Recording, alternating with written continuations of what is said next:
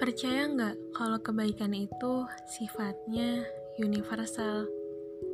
Kebaikan itu seperti kekuatan yang dikaruniai langsung oleh Allah yang dititipkan kepada setiap manusia.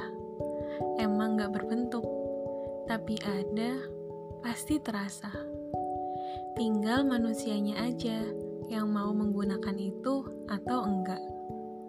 Kebaikan itu bagaikan energi positif yang dimiliki oleh setiap orang dalam hati dan pikirannya untuk memberikan dampak positif bagi dunia.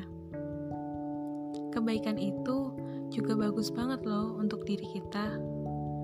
Karena efek positifnya itu bukan hanya untuk orang lain, tetapi juga untuk diri sendiri.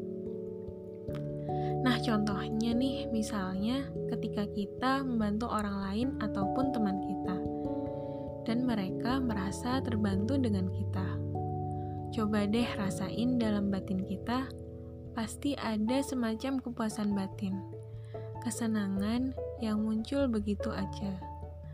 Yang lebih jauh, dampaknya bisa jadi healing untuk diri kita sendiri. Kebaikan itu juga nagihin loh. Karena jika seseorang telah melakukan sesuatu yang baik, maka Allah terus memberikan energi kebaikan yang semakin banyak untuk dirinya. Otomatis dia harus menghabiskan itu. Dan menghabiskannya adalah dengan terus menyebarkan kebaikan itu ke mana pun dan kapan pun. Dan terus berlanjut selamanya dan yang nantinya kebaikan yang telah diberikan itu akan balik kepada dirinya sendiri.